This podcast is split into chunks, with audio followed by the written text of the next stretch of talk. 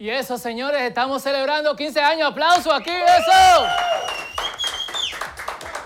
Wow, han sido 15, de, de, verdad. Ahorita vamos a bailar el vals, pero eso no lo vamos a transmitir porque, ¿verdad?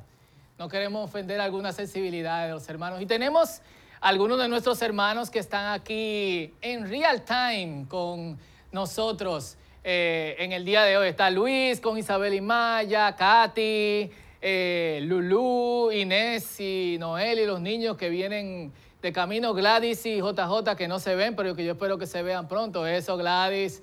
Dominic, Rosa con Francia, Delsa, la familia Jiménez eh, Tineo, Caleb en su oficina nueva, Carolina y eh, Alicia que están ahí. ¿Cómo están ustedes hoy?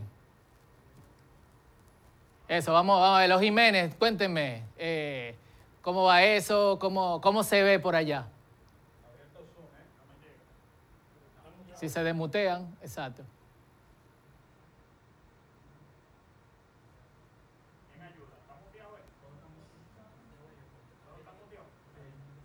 Vamos a ver los Jiménez, cuéntenme. Está todo en Muy bien, súper. muy bien. Bien. Súper ¿Cómo, ¿Cómo se ve por allá? Eso, súper bien. Eh, Hola, ¿se oye? se oye. Excelente. Nítido. Bueno, denle un aplauso al Señor por allá, que bueno estamos celebrando. Ahorita vamos a cumpleaños, a cantar Súper cumpleaños bien. feliz juntos. Así que, leña. Eh, y bueno, señores, eh, una de las, eh, eh, de las emocionantes cosas de tener 15 años es que uno se va aproximando a la adultez como iglesia. Ha sido de verdad el verdadero ride. Eh, para nosotros eh, ha, sido como una montaña rusa, con sus momentos emocionantes, pero al mismo tiempo también con sus ¡woo! medio friqueantes, sabiendo que Dios ha sido fiel y Dios ha estado con nosotros ahí todo el tiempo. Y eso es lo que, lo que nosotros eh, agradecemos. De hecho, y, y quizá es una de las cosas con las que la gente relaja usualmente con el círculo cuando estamos. ¿Y dónde está el círculo ahora? Porque hemos recorrido toda la ciudad y de hecho los muchachos se han preparado un videíto con eh, algunas de las, con, con todas de hecho, las locaciones donde hemos eh, estado. Así que vamos a verlo ahí.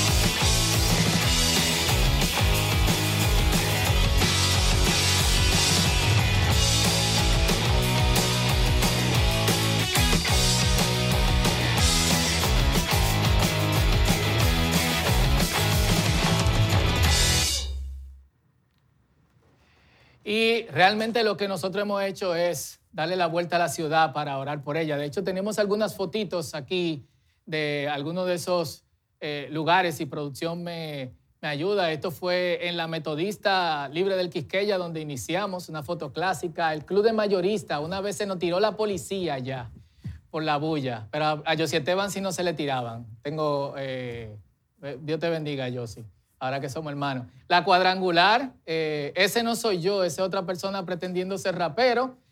Eh,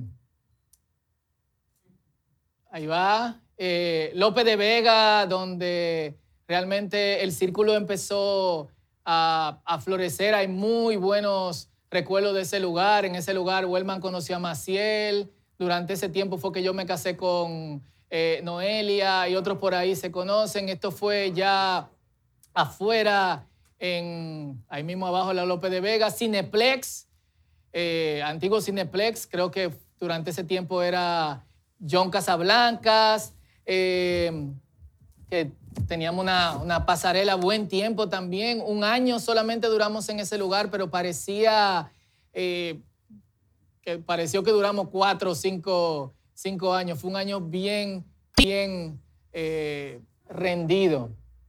Eh, ya aquí es la Ortega y Gasset, donde duramos también un par de, un par de años. Nuestros rituales de tirarnos de la tarima, levantarnos, el mosh. Eh, esto es IEO. Agradecemos a los hermanos de la Iglesia Evangélica de la Oración que nos prestaron su espacio desinteresadamente, sin cobrarnos durante casi cuatro años. Eh, durante ese tiempo tuvimos Rock Cristo, también en Hard Café. Ahí está Jorgito. Si no está viendo, Jorge, un saludo para ti. Eh, Jorge y su familia se mudaron a Boston. También buenos recuerdos de, de IEO. La casa de la, de la Guarocuya. De hecho, esa foto de aquí de la derecha que vieron primero es de un aniversario. Eh, creo que ahí nos consolidamos bastante y eh, es un tiempo que personalmente no voy a olvidar. Benjamín creció ahí, Daniela nació eh, ahí, creo que también, que andaba en una foto por ahí, también eh, nació ahí. Mira, Mike Bearding, que nos ve de California todos los domingos.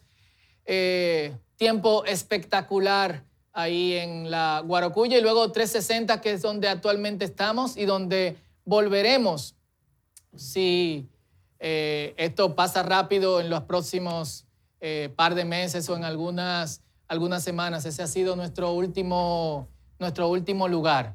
Así que eh, damos gracias al Señor por, eh, por esto y también gracias a todos los amigos que nos ayudaron con sus saludos. Muchos de ustedes nos ven cada domingo y agradecemos al Señor porque están presentes ahí con nosotros. Un gesto espectacular el que ustedes nos hayan saludado en sus propias lenguas. Y al principio con nosotros en el, círculo la idea era solamente un grupo, un grupo de jóvenes, un espacio en donde el grupo de jóvenes de una congregación en específico, y cuando hablo del grupo de jóvenes, los jovencitos que eran familia de alguien dentro de esa comunidad, pudiese tener eh, acogida.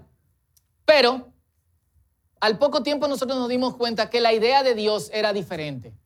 Dios no solamente quería que nosotros fuéramos un grupito de jóvenes, sino que eh, obviamente proyectarnos un poquito, un poquito más allá. Y fue haciéndonos saber paso a paso, no inmediatamente. Admito que al principio había cierta negativa de nosotros en poder aceptar algunas cosas que Dios nos estaba pidiendo que hiciésemos para el futuro. Y desde el principio, cuando nos dimos cuenta que Dios tenía eh, otra visión con el círculo, Hechos 2.42 fue nuestro sueño. Y Hechos 2.42 dice, se mantenían fieles a las enseñanzas de los apóstoles y en el mutuo compañerismo, en el partimiento del pan y en las oraciones. Otra vez, se mantenían fieles en las enseñanzas de los apóstoles y en el mutuo compañerismo, en el partimiento del pan y en las oraciones. Y más adelante decía, y el Señor añadía cada día los que iban a ser parte de la iglesia. Y Dios nos dio esta visión, alcanzar personas que se transformen en discípulos de Cristo, en una comunidad de fe y de amor, alcanzar personas que se transformen en discípulos de Cristo en una comunidad de, de fe y de amor, pero con algo muy específico en mente. Que nosotros pudiésemos ser un espacio seguro para personas que por alguna razón no podían conectarse con otras comunidades de fe. No para, y quiero aclarar esto, no para acomodarnos a sus exigencias, porque algunas veces cuando hablas de espacio seguro, la gente piensa que uno se va a acomodar a lo que cualquiera quiera. No, no para acomodarnos a sus exigencias, sino para que escucharan el Evangelio. Entendíamos desde el principio que había personas con hambre, con sed de Dios. Quizás no conocían el lenguaje eh, religioso para poder decir, mi alma tiene sed de Dios. Quizás no, no entendían qué era lo que le pasaban adentro, lo que le pasaba adentro, pero sí conocían que tenían sed. Necesitaban al Señor. Y nosotros queríamos ser ese espacio para ellos, espacio donde pudiesen llegar sin que se sintiesen ah, amenazados, porque desde el principio entendimos que si tienes un mundo nuevo, necesitas una iglesia que sea sensible a la visión del reino. Lo repito, si tienes un mundo nuevo, necesitas una iglesia que sea sensible a la visión del reino. Y tenemos un mundo nuevo. De hecho, tenemos un mundo nuevo cada semana. Cada grupo de semanas el mundo cambia. De hecho, el mundo va cambiando a la velocidad del sonido. Gracias a Dios, no a la velocidad de la luz, porque no pudiésemos eh, eh, alcanzarlo en, eso, en todos esos cambios. Pero va cambiando. De hecho, como las cosas cambian, también ha cambiado. Y como entendíamos que teníamos un mundo nuevo, nosotros como iglesia teníamos que responder. Y lo que habíamos visto es que la iglesia en cierto modo, y hablo de la iglesia institucional en general, reacciona a los cambios en vez de seguir siendo fieles a, fiel a la visión del reino y que de alguna u otra forma puedas transmitir esa visión del reino, la visión de, de Jesús, la visión de la extensión del reino de Dios en, durante esos, esos cambios. No cambiar mientras se cambia, sino poder responder, no reaccionar. Y eh, eh, el asunto es que las enseñanzas de, de Jesús eran la parte importante, lo central, el vivirlas, no los dogmas. Y nos habíamos dado cuenta que la dogmática estaba afectando que también la palabra llegara. Y es lamentable como un grupo importante de cristianos protege la dogmática sobre las personas y el dogma sobre el Evangelio, sobre la predicación de las buenas noticias del reino. Y si no sabe lo que es dogma, creo que Dallas Wheeler lo, define muy bien. Dice, dogma es lo que tienes que creer aunque no lo creas. Y él sigue hablando de otra definición que es usada para cosas que practican los creyentes. Dice, ley es lo que debes hacer, sea bueno o malo para ti. Jesús y sus palabras nunca pertenecieron ni a la categoría de dogmas ni a la categoría de ley. Y leerlas como si así fueran es simplemente estar perdidos. Y al nosotros querer hacer algo diferente desde el principio, nos vimos enfrentados a esto, al dogma y a los dogmáticos. Y en lo que en dónde podemos buscar aliento cuando un grupo de jóvenes quiere hacer algo diferente, quiere alcanzar a otros jóvenes, quiere ser un espacio seguro en las escrituras. No hay otro espacio y no hay otro lugar donde podamos encontrar aliento si queremos seguir la visión de el reino. Y nos dimos cuenta que la iglesia del principio, que venían de estar llenos del Espíritu Santo y que habían sido refrescados, dice que, que Jesús, desde el día que, que se le apareció y que se les reveló a ellos, hasta su ascensión, alrededor de unos 40 días estuvo transmitiéndole, comunicándole la visión, enseñándoles sobre el reino de Dios. Y esta gente venía emocionado a proyectarle a sus hermanos judíos, que eran los que, eh, eh, de, los que ellos entendían eran parte en el principio, comunicarles estas buenas nuevas del reino. Pero se encuentran con un choque. Y en cada paso que daban, tristemente, estos, los guardianes del dogma, lo que querían era callarlos, lo que quería era bajarles eh, eh, esa, esa emoción por lo que Jesús le había dicho y les había eh, enseñado. Es increíble que los precursores de la, de la dogmática, los precursores de la religiosidad, quieren buscarle una raíz bíblica hasta para compartir el pan con quienes no lo tienen. Eso es absurdo.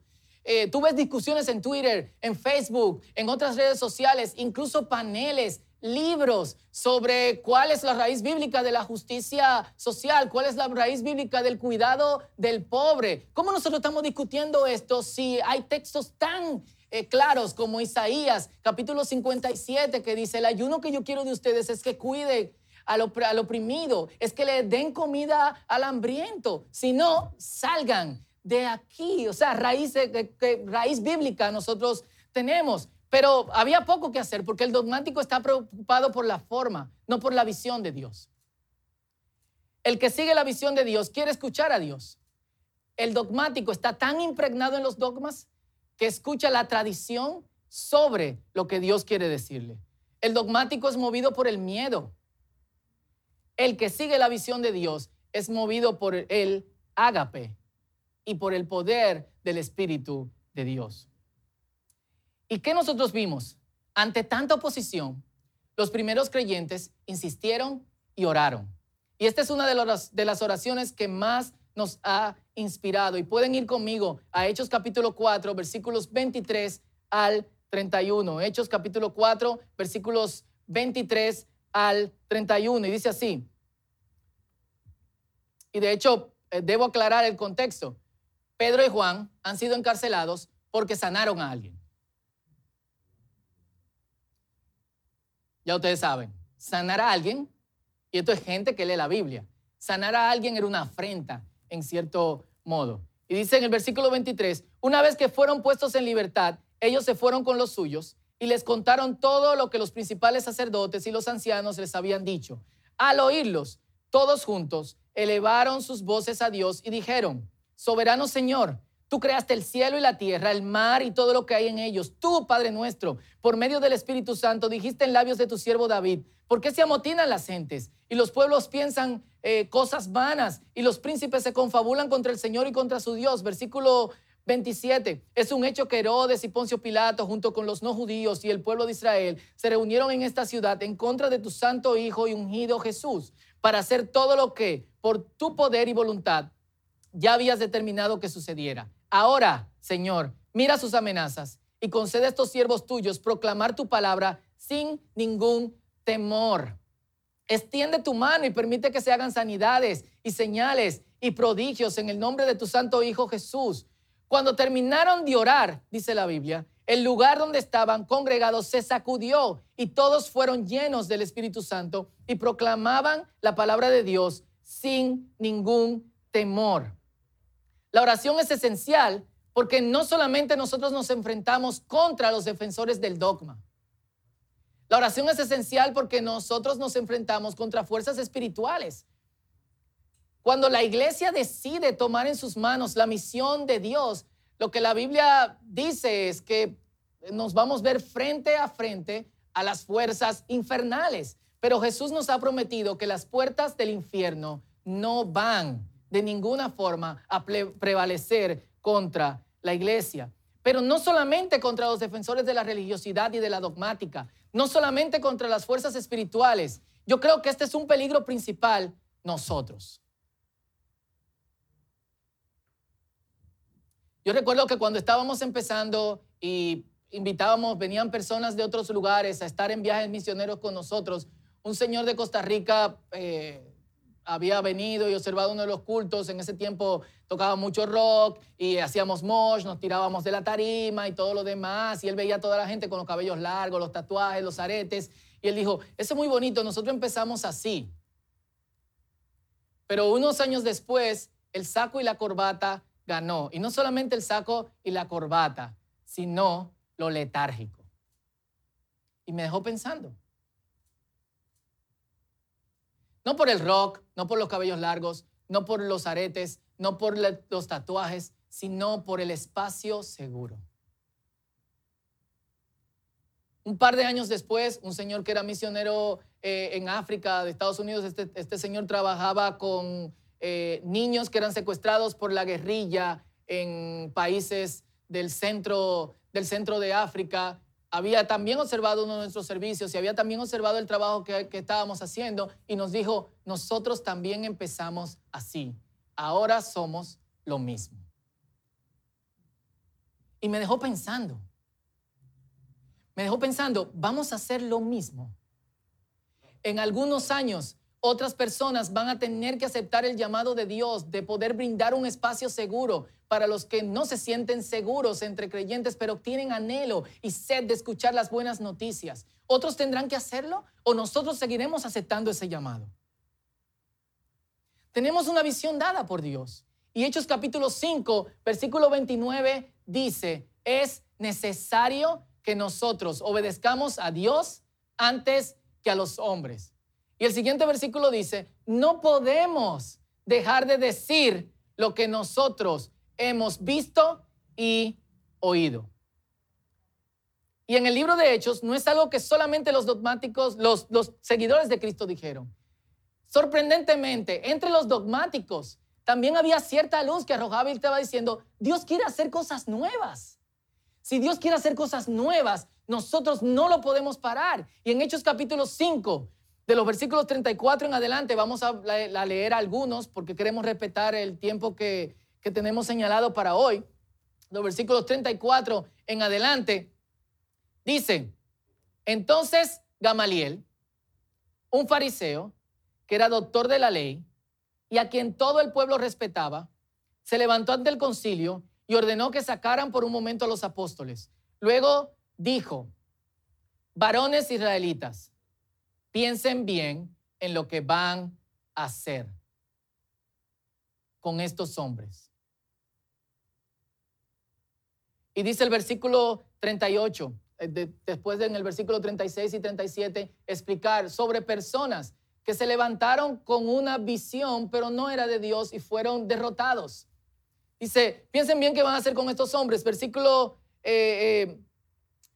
38. Eh, por eso les digo ahora, olvídense de estos hombres, déjenlos, porque si esto que hacen es de carácter humano, desaparecerá, se desvanecerá. Pero si es de Dios, no los podrán destruir. No vaya a ser que ustedes se encuentren luchando con Dios. Y todos estuvieron de acuerdo con él. Me sorprende porque es casi lo mismo que, el Señor le dice a Pablo cuando lo tumba ya sea que esté caminando, que haya estado en una carruaje, en un camello, en un caballo, en un burro, la gente se enfoca más en de dónde cayó Pablo que en lo que pasó con Pablo, lamentablemente, son de las eh, malas cosas que hacemos en la práctica bíblica. El Señor le dice lo mismo, Pablo, ¿por qué me persigues? Y algunas versiones de la Biblia dicen, dura cosa es que te enfrentes a la lanza, que te enfrentes al aguijón. Entonces, no solamente los dogmáticos, no solamente las fuerzas espirituales, nosotros podemos acomodarnos. Y por eso yo quiero hablar a tu corazón el día de hoy, especialmente si eres del círculo, pero también si asistes a otra congregación de fe. Quiero hablar a tu corazón y quiero dejar estas palabras para motivarte en la dirección de la visión de Dios, porque la visión de Dios es clara. Pero para que la visión y la palabra llegue nosotros tenemos que abrir espacios en donde la gente que tiene sed de Dios pueda entrar. Casi todos aquí saben lo que nos ha pasado con Alfa. Hemos tenido hasta cuarenta y pico de, gente ateos o agnósticos que quieren escuchar la palabra de Dios y vuelven semana tras semana sin invitación. Entonces, no es tiempo de acomodarnos. Tenemos 15 años desde que obviamente decidimos ser iglesias en el 2005. Eh, Empezamos en 99 como este grupito, este grupito de jóvenes. Nos estamos casando, estamos teniendo, teniendo hijos, el trabajo es cada vez más duro, tenemos responsabilidades, nos podemos acomodar constantemente, pero la visión de Dios requiere sacrificio. Y nuestro compromiso no es con cómo nos sentimos o con lo que yo quiero, mi compromiso es con lo que Dios quiere que yo haga. Y mi responsabilidad es decir sí. Y de hecho, nosotros eh, aceptamos la visión de Dios no porque somos especiales, otras, otras congregaciones también lo tienen. Aceptamos la visión de Dios por responsabilidad, no porque somos algo mejor que, que otros. Así que nuestro compromiso no es con nosotros, sino con que el reino se extienda. Yo doy muchas gracias a Dios por el círculo. En mi familia son los primos, los tíos, los hermanos de mis hijos, Amo lo que veo, cómo nos apoyamos, cómo nos animamos. Doy gracias a Dios que en ambientes presenciales puede entrar cualquier persona y sentirse aceptada y recibida. Doy gracias a Dios porque la gente en esos ambientes es confrontada por la palabra. Doy gracias a Dios porque nos provee para ser fieles en poder eh, ser misionales y en hacer la justicia del reino. Doy gracias a Dios porque la confesión y la restauración es posible dentro de esta comunidad. Doy gracias a Dios por el círculo. ¿Cuántos años más? Solo Dios sabe. Pero yo espero que en 50 años, a partir de hoy,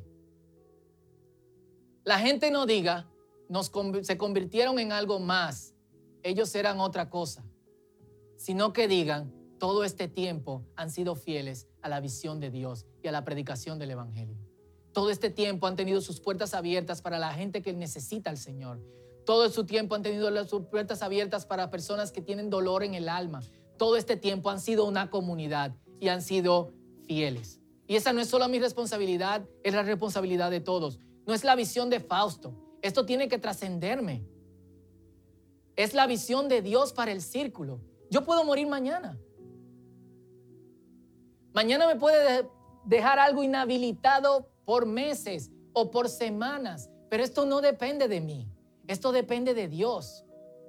Pero al mismo tiempo depende que cada uno de nosotros gente del círculo, digamos constantemente sí a la visión de Dios y no acomodarme. Sí a la visión del reino y no a lo dogmático. Sí a la visión del reino y a crear espacios seguros y no inclinarnos hacia la tradicionalidad. Y Dios va a añadir cada vez más los que van a ser parte de la iglesia. Así que yo quiero, en lo que nos preparamos en oración, que oremos y que nos presentemos delante del Señor. Y yo tengo que hablar de algo específico, es nuestra tendencia, especialmente como dominicanos, mientras crecemos, formalizarnos y tradicionalizarnos. Y eso no está mal.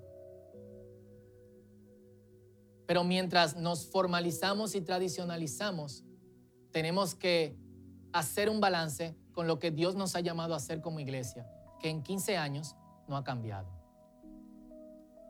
No ha cambiado. Y que no depende de mí. Si hacemos otra cosa, yo estoy muy seguro que Dios va a ser así. Es hacia allá que yo los quiero. ¿Y qué nosotros tenemos que hacer? Obedecer. Amén. Así que yo te voy a dejar un minuto meditando. Quizás eh, eh, hay cosas, hay bloqueos. Eh, quizás estás buscando cuál es, cuál es mi papel o mi llamado en medio de todo esto. Vamos a, a orar al Señor. Pero al mismo tiempo vamos a dar gracias. El Señor nos ha ayudado hasta aquí. Y vamos a decirle, Señor, vamos a ser fieles por muchos años más hasta que tú vengas o hasta que tú quieras. Este es tu tiempo con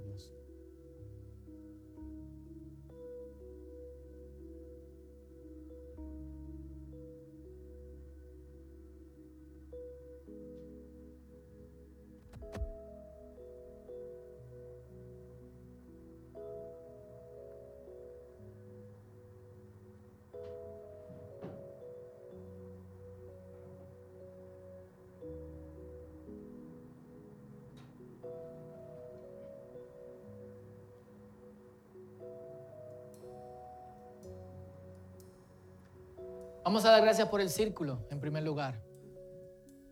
Vamos a alabar al Señor por lo que hace en medio de nosotros, porque es totalmente su obra. ¿Dónde estás? Dile. Eh, si estás en familia, agárrense de manos.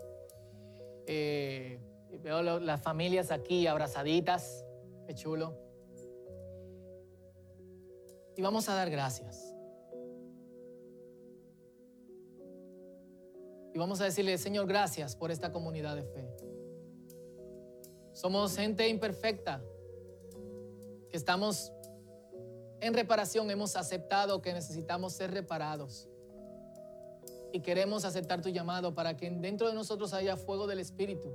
Y mientras nos reunimos y hacemos comunidad, nos calentemos y nos preparemos, adorándote con pasión para poder extender las fronteras de tu reino. No porque tú no reinas en todo lugar, sino que más personas de los que te han dado la espalda y han dicho no quiero nada con Dios puedan ser ahora personas que hacen y practican tu voluntad. Porque tu reino es que tu voluntad se, se practique. Tú estás, tu reino está donde se hace tu voluntad. Te agradecemos porque esto es una familia. Te agradecemos por lo que no están, Señor, y por cómo contribuyeron a través de los años. Te agradecemos por los que están y, cómo se fajan y cuál es el compromiso, Señor, para que esto siga. Estamos en medio de un tiempo difícil y lo que hemos visto, Señor, es gente continuamente diciendo, cuenta conmigo. Y no diciéndomelo a mí, sino diciéndotelo a ti, diciendo como en Isaías capítulo 6, heme aquí. Y hoy nosotros como iglesia, y quiero que ores conmigo allá, vamos a decirle que sí a Dios. Vamos a decirle, Señor, 50 años más. 50 años más, sí. Queremos ser ese espacio en donde la gente escuche tu evangelio. Queremos que tu reino se extienda. Queremos que tu palabra llegue. Y queremos seguir siendo ese espacio seguro. Quita todo lo que nosotros lo impida, Señor. Quita nuestra tendencia a la comodidad. Quita nuestro cansancio. Reanímanos, fortalécenos para seguir haciendo lo que a ti te agrada y tu llamado, cueste lo que cueste. Los trasnochos que, haya que, que trasnocharse. Los sueños que haya que comprometer. Los recursos que haya que invertir para la gloria y la honra de tu nombre. Abrimos nuestro corazón, Señor. Gracias. En el nombre de Jesús. Amén. Dios te bendiga. Y vamos a adorar Señor.